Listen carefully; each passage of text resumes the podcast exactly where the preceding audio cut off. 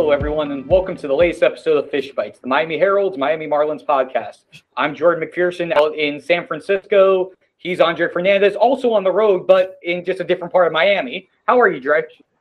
Pretty good. Having a good night out here. Uh, stopped to go to Starbucks, do this with you, and you know, yeah, I mean, interesting series to start the year. We knew it was going to be a little, you know, a little bit of a tough challenge. You know, a lot of new pieces. You know, an opponent that you know won you know, made a big statement last year. Was the surprise team last year, really, you know, winning 107 games and upending the Dodgers, at least in the regular season, for the division title. So, you know, all in all, you know, one and two, the record's not good. They're not going to be happy with the record, but some interesting tidbits, both pros and cons, to come out of this early series. And again, way too early for three games, but you know, we can dive in a little bit. Take a, we got some early observations. How about that? Yeah, we definitely have some early observations. Marlins started their season out at Oracle Park in San Francisco, three games against the Giants. Lost game one, six to five in 10 innings in walk-off fashion. Won game two, two to one, then lost game three. Tonight, we're recording this on Sunday night just for those out there for whenever this does end up publishing. Uh, they lost three to two on Sunday. Three games, again, all one run games, all games where the Marlins had their chances to go 3 and 0, had a chance to go 0 and 3 depending on how things shook out. They went 1 and 2 and a few of the quick observations from my end from watching this up close over these last 3 days. Uh, outside of the one the record, the one win and two losses. Uh, 2 for 22. Marlins went 2 for 22 with runners in scoring position. You're not going to win a lot of games doing that, regardless of how good your pitching staff is. Uh, again, the that's the main one for me. They went 0 for 7 on Sunday on the day where they had their most hits. They had 11 hits on Sunday. Uh, Jorge Soler finally broke out, guys. First three hits as a Marlin after going 0 for 7 the first two games with a couple walks sprinkled in there. Uh, the bullpen saw some shakiness game one. Richard Bleier gives up a home run in the eighth. Anthony Bender gives up the game tying home run in the ninth. Uh, Anthony Bass gives up the game deciding hit in the 10th. And then sort of locked itself down over games two and games three. Game two, Bleier gets redemption after giving up a home run to Brandon Belt, strikes him out as part of a one, two, three inning. Anthony Bender rebounds and gets a save in the ninth. Steven Okert, of all people, four batters, four strikeouts. He's not that type of guy. He shows a pretty good showing in his return to San Francisco. Saw a little bit of everybody out there, but again, it's small sample size. Let's see how things actually progress down the road.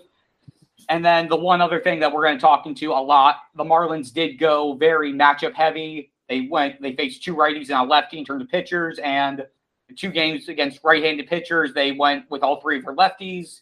And the one game where they faced a lefty, when they faced Carlos Rodon on Saturday, Jesus Sanchez was the only lefty in there. And we'll touch base on a few thing implications from that that happened off the field in a little bit. Yeah, I mean, I don't, I don't really like making like, and I know you don't either, making too many like major conclusions off of even April. I mean, forget about three games, but even April, you know, or even four games after this will be listened to. Um, but yeah, I mean, I, I, think you saw a lot of a lot of up and down. I'm, I'm doing the wave motion with my hand right now.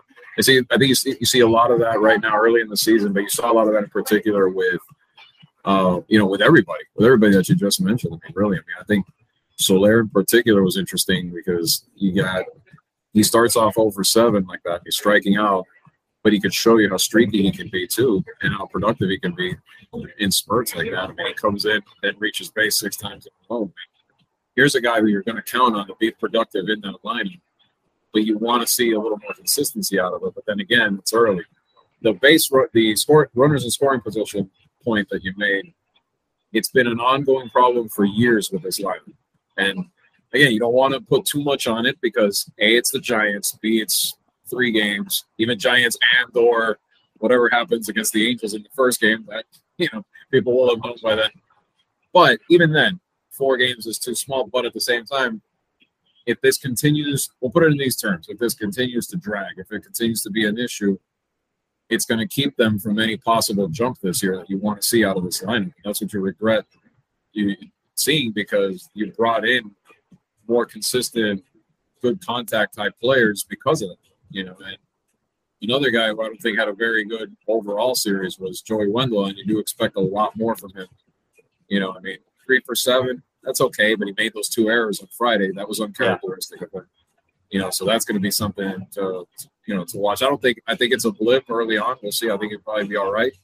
But again, something to kind of keep an eye on as it goes. Garcia again. I mean, Gar- Garcia is an interesting one too because I mean he had that monster year when it came to power, and he's had other years where he's really been where, where he's really kind of disappointed from what expectations are. So which Garcia did the Marlins get? You know what I mean? So let's see.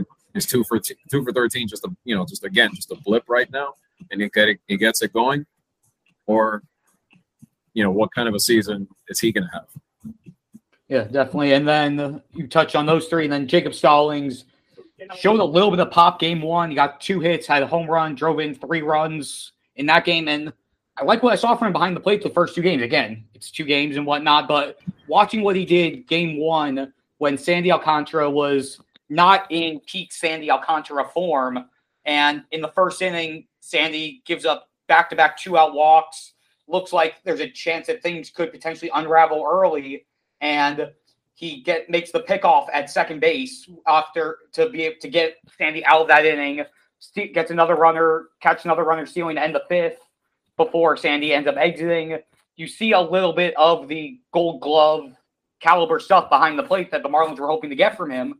And then you see what he does with Pablo, where Pablo has five innings and he only gave up one run, able to play with Pablo's fastball, where his elevated fastball, which hasn't really been Pablo Lopez's strength, and he was able to get Pablo Lopez to maximize on that pitch to go with his changeup, which when the changeup's on, that's Pablo's gonna have a good day. But he has the fastball, is able to go with it, and to be able to complement the two, that's able that's gonna help them with the rotation even more.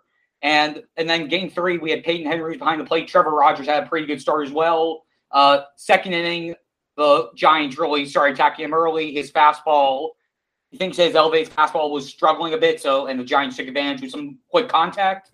But other than that one inning, got pretty good start from Trevor, pretty good start from Pablo and then just need to hope that Sandy's Sandy's first outing was just a blip on the radar. You're to need those three, especially at the top of the rotation, to continue to give some quality stuff, especially even with the the new guys in the lineup. Yeah, I mean, you, say he wasn't in peak form. It wasn't just not in peak form. Like it was not very good for a little while there, not at all. Like, and it's a, and that's a testament to how much he's come. Where the standard for him is much higher than than it used to be uh, that, that, we hold him to, and he should be after what he's done. But yeah, I mean, I think with Stallings, it's what we talked about, right? I mean, the defense was much better than what, what it's been in the past at that position in the recent past, and that and that's where they were hoping to get something like that. But very importantly, all those things you talked about, managing the staff, you know, helping pitchers through those tough spots. That's already the glimpses you're seeing of what they were hoping to get, and that's that was great to see, especially because going back to how these were three one run games, it's April, but you want to learn how to be that team that can win at a high level, that can be that competitive team against the best of the best. A good little taste right off the bat to have those games. They didn't all go your way, but at the same time, you got the experience of. I mean, that first game, the back and forth going in extra innings, that was great. And and honestly, and it, maybe it's going to sound like a little optimistic, but I feel like that's a game that in the last couple of years you don't always see them even make even put it in the position it was in to get into extra innings. I know Correct. the blown save was obviously bad to see, and you know you don't want you don't again the bullpen right now is an issue, but overall as a team to see that come back and to at least force the issue and, get it into an extra inning dogfight like that, that's something that's encouraging on that side of it now. The not encouraging part is the blown save what came later, obviously. But again, these are things, little things, again, that roller coaster we were talking about, good and bad early on. That let's see how it kind of evens out once they get into, you know, week two, three, four weeks into the season. And remember, we didn't say this at the beginning, but again, these are byproducts of that short run up to the season, too, in a lot of ways. You're going to see a lot of guys that are going to be off, you know, struggle a bit. We've already seen a couple injuries. Things like this we expected were going to happen in this abbreviated rush up to the season. Yeah, and you mentioned injury. Uh, just a quick update: Garrett Cooper on Sunday in the fourth inning got hit by a pitch, uh, left wrist contusion. Both X-rays were negative. Uh, Marlins manager Don Mattingly and Garrett Cooper himself both say, if anything, he'll miss a start, maybe two. They don't expect it to be major, which for a guy like Garrett Cooper, as we've seen since he got here in 2018, injuries seem to be a very common, steady theme for him. His exact quote that he gave us when we asked him about it was, uh, let me just make sure I'm not completely butchering his quote. Luck's been a little on the bad side during my career here, which I feel like can be an understatement, one of the many understatements I mean, we've heard over the last few years. It's one of those things. Like, what's what's he going to say? It's obviously been frustrating for him. I mean, in this case, uh, and these are the frustrating ones too. When he gets hit by a pitch and it's not really something, you know, he didn't pull something or he didn't overexert some. You know what I mean? Like, it's just these on top of the ones he's had.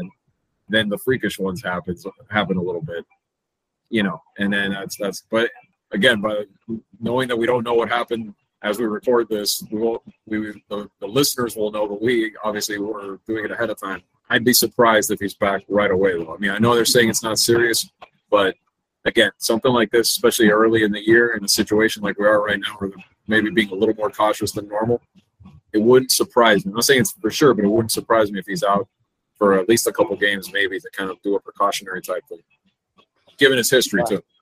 Of course, yeah. And again, this isn't the first time that hit by pitch wrist injuries happened. It was on the other wrist back in, I think it was 2018 when he had the two hits to his right wrist that he ended up having to have surgery on. So it's, yeah. it's been something that has happened before. But again, especially this early in the year, take the precaution. You have Jesus Aguilar who can play first base. You can always move Avisail Garcia or Jorge Soler into a DH day and play Bryan De La Cruz out there. That's the beauty of this lineup right now. They actually have options where it's not just one guy has to come out and you're figure you're trying to figure out what am I going to do with figuring out the rest of the pieces right. as they move well, forward. Well, and that's the whole thing. I mean, that's why you had this type of approach, right? I mean, that now you have now your depth gets tested, and, and we knew it was going to happen early in the season, especially you know everything the way it was the way the format is this year, you know, with everything happening so quickly. But but yeah, and I read I saw some of the Giants fans, I guess, weren't too happy because he was kind of frustrated, you know, slammed the bat, that sort of thing. Clearly, the Giants fans don't remember or don't or didn't realize the long list of injuries he's had to deal with throughout his career. So perfectly understandable in that sense of why you know why he'd react that way. Yeah, no doubt about it. And to uh, wrap up this first section, gonna have a little bit more of a discussion type piece with uh, Marlins, how they're constructing their lineups, and uh, with Jazz Chisholm Jr. specifically. Uh, Saturday, when the Marlins were facing again, faced a left-handed starting pitcher in Carlos Rodon. Uh, Marlins manager Don Mattingly went with a lineup that was righty heavy, which he has said throughout spring training and even leaped to the lead of the season that he was going to be doing that, playing the matchups and whatnot. He's told all the players beforehand, don't basically players aren't going to be expected to be playing 162 games because they have the pieces to do matchups and whatnot. Uh, Jazz Chisholm Jr. was not in the starting lineup, and once the lineup came out, a bunch of people on Twitter who are Marlins fans want to see Jazz in every day expressed their their displeasure in the fact that Jazz wasn't playing, and he retweeted a few of those those tweets showing some of his frustration internally his internal frustration he was showing out externally. Those retweets got deleted afterwards, but it just showed when it just showed a sense of where things are and still the Marlins having to figure out between Don Mattingly had to find the balance between making sure the players understand and and that the players also keep the understanding of the balance between them wanting to play every day and also them understanding the team's goal of finding what they can to put the best lineup out.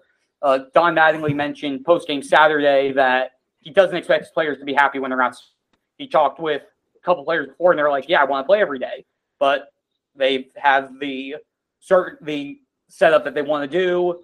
Uh, we talked with Jazz Chisholm Jr. or myself and MLB.com's Christina De Nicola. Got to talk with Jazz pregame Sunday.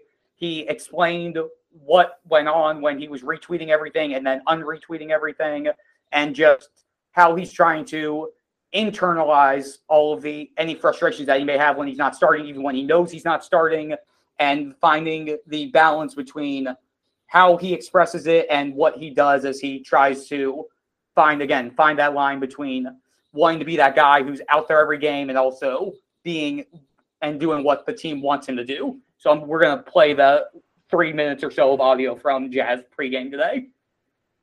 Just the your stuff with yesterday pregame with social media, the retweets and all that. Just uh, when you were in the lineup, saw you retweet a few things. Obviously, got deleted, but just everything, everything cool. Yeah, everything's good. I mean, like Donnie knows that I'm a guy that wants to be out there every day and wants to win. You know, like he knows I'm a guy that wants to help the team win, and I want to be the one out there to make like if at anything, everybody knows that I'm a lover of baseball, and that's all I love to do is play baseball. And if I'm not out there trying to help my team win, I'm mad anyway, even if it is my off day. You know what I mean? So Donnie knows me personally, and I feel like he understands that. Uh, me personally, as a as a kid that really loves baseball and loves playing and always wants to be on the field to help my team win at any cost, he he knows that I have very keen emotions to that type of stuff, and like just with me and him, like he just knows that I'm that kid that just loves to play, you know, like and he knows I wear my emotions on my sleeve all the time. Like you can't walk past me and tell me if I'm you can't say, okay, today Jazz is happy, but he looks upset. Mm-hmm. That's never a case. If Jazz looks upset, he's upset. If he looks happy, he's happy. So everybody knows that, and that's just they know that that's the type of guy I am. So, you know me, like me and Donnie probably talked about it already, but he knows me. I just love playing baseball, and I just want to help the team win at any cost. Like that's just me. You know what I mean? Like I want to be out there, just like on any given day that Miggy wants to be out there and help the team win. You know what I mean? Like everybody always wants to be out there, so that's just the guy I am. Yeah, that's what he said last night. Or, yeah, yeah, was last night. Yeah. was like was last night. Um, just the with the social media, is it if this happens, not happens again, but like, will you not go to social media? Like, if you know the next time, did you get out of your system? Yeah, I got it out of my system. You know, it's small things. You know, stuff you learn from every time. You know, so that was just it. Be it for me it's one of the things learning the balance of yes, you have the emotions, but also maybe internalizing instead of just just controlling it. Really, that's all it is, controlling it. Like I said, I was I'm a kid that wears my emotions on my sleeve, even if I feel like even if uh, I didn't do the retweeting, someone would have seen it, and it would have been on social media anyway.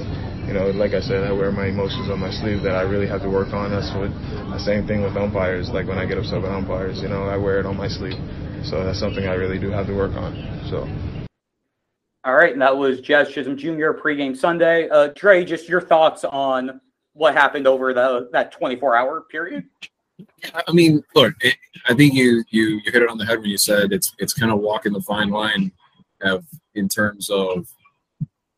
Here's the thing, like fans are always going to react a certain way because they're not on the inside, and and not only not on the inside, but I think for any player, like Jazz. Jazz is a fun player to watch. And on this team, this franchise that's been dying to have players like that in that sense. Players that are not only fun to watch, but are good. Of course they're going to react that way.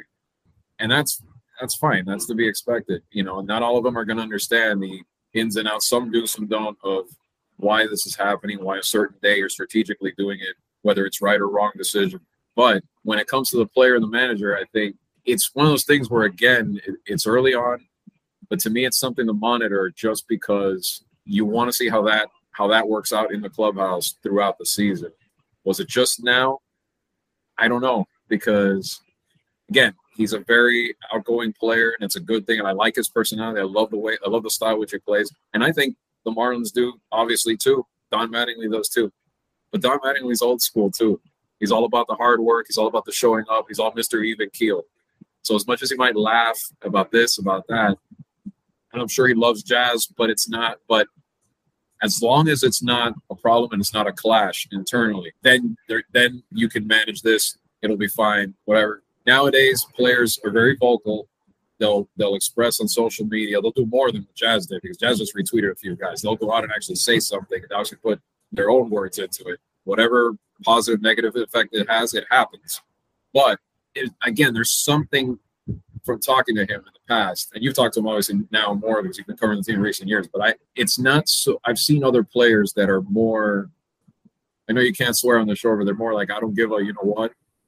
and I'm going to be me and all that. Like I don't get that much. I, I get the it's just confidence, and he's and he's sure of himself, and he's expressive. But there's other guys that take it far to the point where it's very damaging to a team. I don't sense that from him, at least so at least so far in his career, and I hope it stays that way.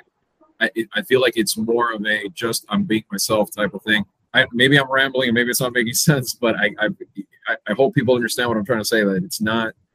I don't get that sense where it would where he's purposely trying to make it a distraction.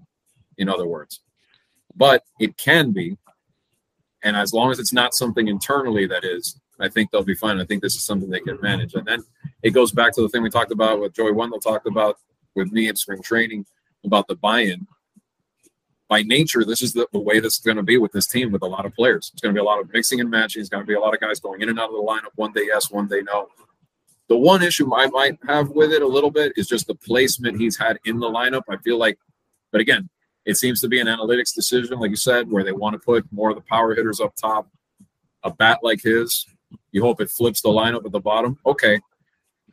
It's still too early to tell if that's going to be a good long term strategy or if maybe he's better off being at the top. I think maybe he would be. I'd, I'd love to see him be more of a table setter, more of a guy with his power too that can put the team on the board early and score runs early. But again, we'll see. We'll see how that ends up. And it's all, I, I think the biggest takeaway from everything. Again, I think I already got too long winded on this, but the biggest the biggest takeaway to me is as long as it's not a, a consistent clash behind the scenes or something where it becomes a distraction, and then it becomes an issue. If not, again, like Mattingly said, you want to have your player dying to be in there every day, but there has to be at least an understanding as well that if they're going to go with this strategy, then you know what, fans like it or not, that's the way it's going to be. Yeah, I agree with you on that. And uh, to go off of the construction the way that they're going about this, when I talked with Miguel Rojas uh, in spring after uh, the Soler signing, and specifically about guys understanding the fact that they'll won't probably most of them won't be playing a full 162. And his line that he gave me was, "Everyone really just needs to check their egos. Yes, everyone wants to play 162. Miggy wants to play 162. He's, but they also understand that if it gets to the point where everyone's playing 115 to 120 and they have a chance to compete in the playoffs, or you're playing 162 and you're getting your stats, but you're going to be on a you're going to be on a team that's in the bottom of the t- bottom of the standings. Which would you prefer?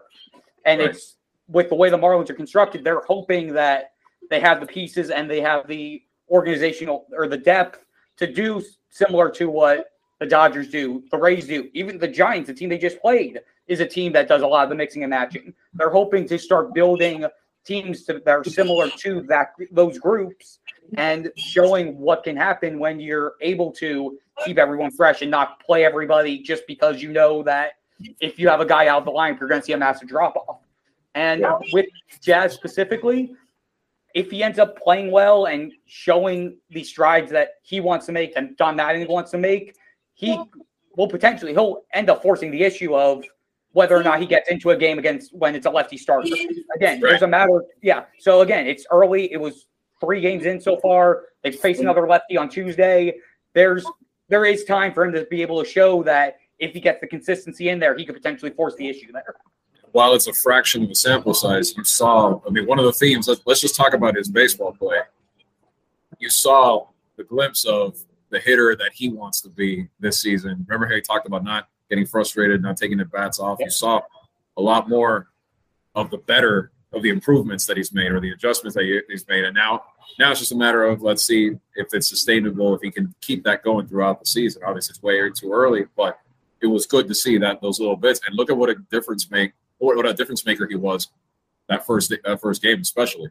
You know, yeah. hitting that home run, and I mean, it just shows you the potential, and that's the whole thing. You, here's a guy, and I've said it a bunch of times. You have to he's he is face of the franchise caliber if he lives up to be that kind of guy, and that's the whole thing. I mean, he's marketable with the way which Lord knows baseball needs a lot of faces, a lot of fun players, and he could be one of them.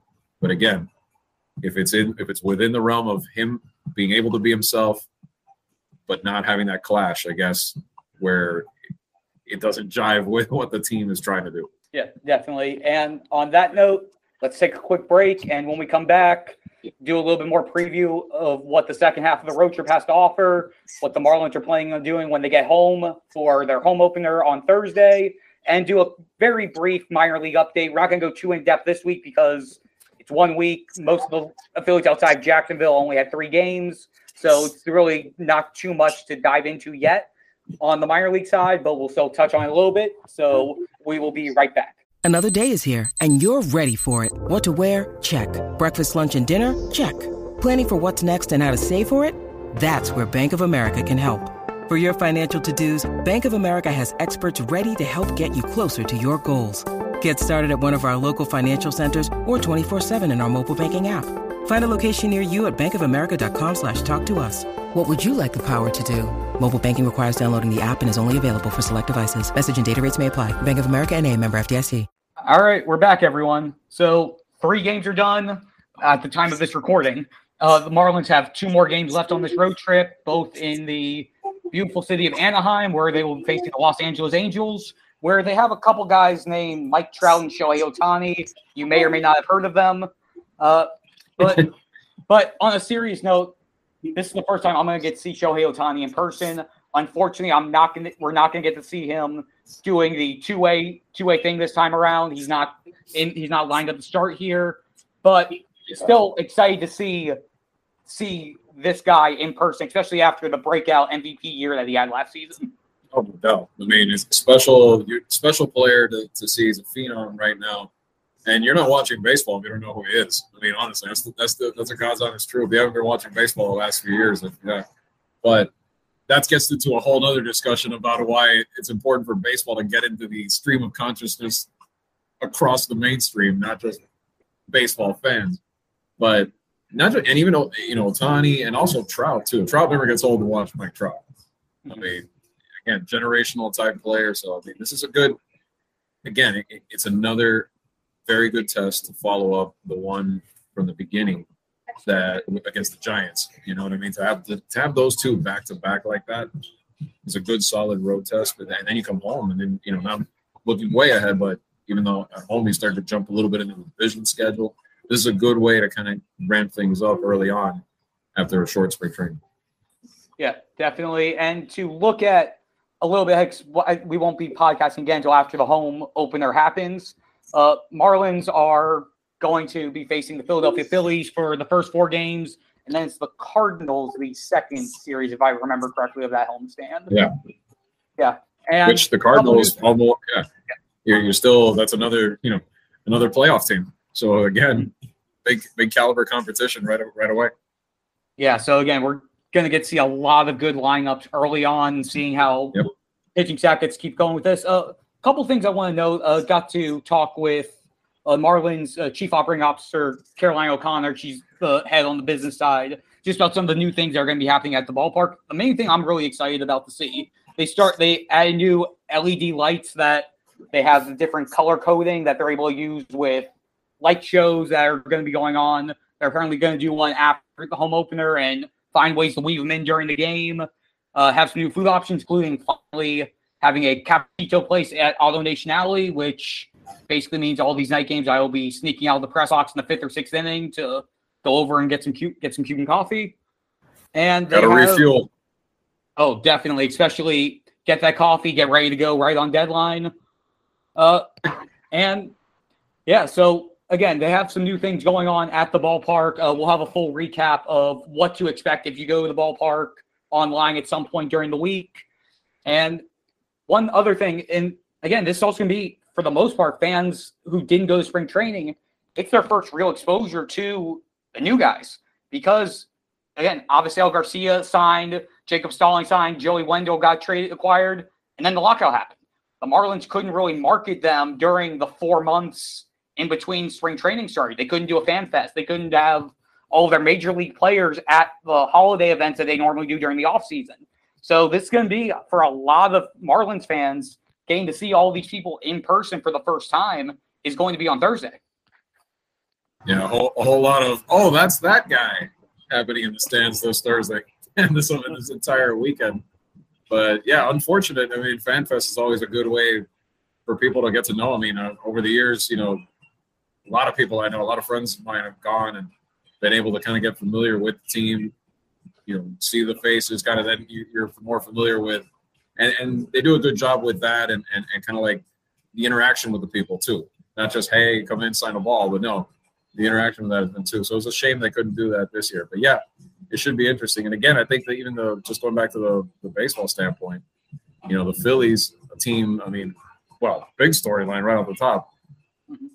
The big free agent that did not, the, the signing that did not happen That's down here, right away. Your first home game, Nick Castellanos will be in Miami, but not the way you, not the way Marlins fans would have wanted, wearing the other team's jersey.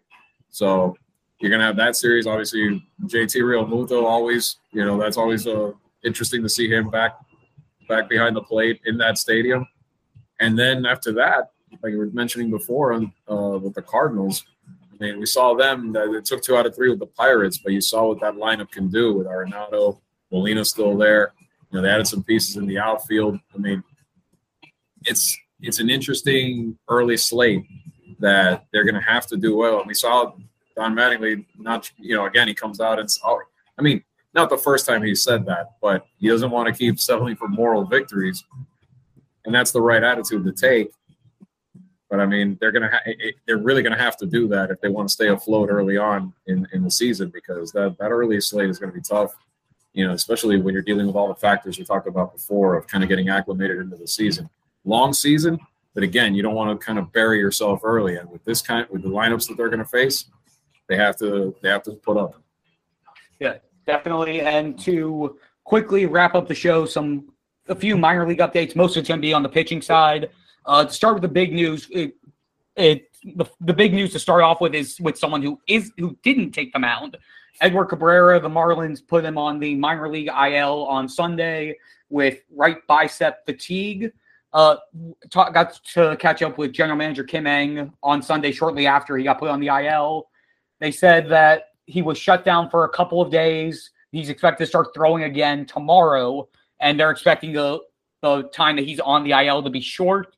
But even with that, as we've talked about a few times before with Edward Cabrera, he's had these this already this history of injuries. He had the bicep thing last year in spring training. He's had some other things before it, and it's just between him and Sixto Sanchez still, I think, two weeks away from picking up a baseball. That's two of your top four pitching prospects who are sidelined before things even start up. Yeah, I mean, Sixto is a different level of concern. I think. I mean, overall, right now, I mean, you worry, you you you sit there if you're a Marlins fan and you hope that there's still a future there with all the injuries, with the serious injuries he's had. But with Edward, yeah, it's just it's like a tease. It's like right there. It's like right there, and then something keeps coming up that kind of keeps delaying him from taking that next next step. And you hope again that this is just a minor issue, and it sounds like it is. So you just hope he goes through the progression that he needs to go through for the next week or so, and then finally take that step because you want to see this guy in the rotation sooner than later. You know, I mean, you have to see him in the rotation sooner than Yeah. later. He's one of your he's one of your best potential arms with with the kind of velo, the change, everything that he can throw out there. It's going to be an exciting guy to have on the mound if he's healthy, and just that one more contributor, one more guy that can give you a quality start, which they're going to need. So I mean, hopefully sooner, you know, again, hopefully sooner than later, he finally gets in there and starts contributing. Yeah, and to go from the two top pitchers who aren't on the mound to the two who did, uh, start off with Max Meyer up in AAA, four innings, two hits allowed, two earned runs, five Ks over four innings, and Eury Perez, 18 year, 18 going on 19, started up in Double A, four in the third innings, three hits, three earned runs. Two of those runs were uh, given up after he left the mound. He had left two guys on when he got taken in the fifth. Will Stewart then came in and allowed both inherited runs, runners to score. Five Ks over four and a third for, again, a guy who's not even 19 up in the upper minors. Uh, obviously, room to improve for both. Again, one start. Again, that's why we're just going really quickly through these guys. Nothing, again, want to see some more, want to get some more, a larger sample size before we really start evaluating everyone. And then the last guy I want to quickly pull up his stats. Uh, Kahlil Watson had, from what I saw, a pretty good first week up in Jupiter. I'm getting his stats now. Hold on. He went four for 10 with two home runs, two doubles, five RBI, and four runs scored in Jupiter. And considering the ballpark at Roger Dean Chevrolet Stadium, to get two home runs there, that's that's pretty impressive Yeah, that's pretty good. Yeah, that's pretty good. That's that, that's yeah, within the within the frame of what it is, that's still pretty good though. But you, you you need to have some pretty good power to get to to, to really lift the ball there and really get a hold of one. And but on, going back to Eury Perez, I mean, I'm, I'm very curious to see how fast he he makes his way up. You know, because you don't often see this franchise produce guys that'll make their debut at at 20, let's say. And I'm not saying I'm saying hypothetically, if you were if this is that type of player, that'd be exciting. That'd be something, you know, I mean, I ever since Jose Fernandez, I don't remember that not too many, maybe that I mean he was rushed up too. But mm-hmm. a guy who could naturally just come up you don't see that. You haven't seen that with this team. You know, like a Juan Soto or someone that's debuting or Acuna that's debuting at, at 20 years old, whether you're a pitcher or a position player. So, I mean, it'll come down to the secondary stuff and how it plays at each level. I think. I mean, the lot, the velo's there. He's fun to watch. The you know the delivery, all of that. But it's it's can those secondary pitchers become better and better and sharper. And if he can add to that arsenal and really have three good ones, at least, then we'll see if he can make that jump progressively. I mean, I, I hope they don't rush him. I'm not saying, hey, let's rush him up just for, for, for the hell of it, for, for, for, for kicks. But I'm saying if naturally he is that good and, and the hype is real for him to get that, that would be that would be a, a big step and a big win for, for the team. No doubt about it. And again, we're going to track Eury, we're going to track Max, we're going to track Kahlil, we're going to track a lot of the prospects as the season goes on. And but for now, that's going to wrap up this week's episode of Fish Bites. Thanks so much for tuning in. And we will be back again next week where we'll be able to talk a little more about what happened in the Angel series and in the first half of the Marlins homestand. So thanks so much, everyone. And we'll be back again next week.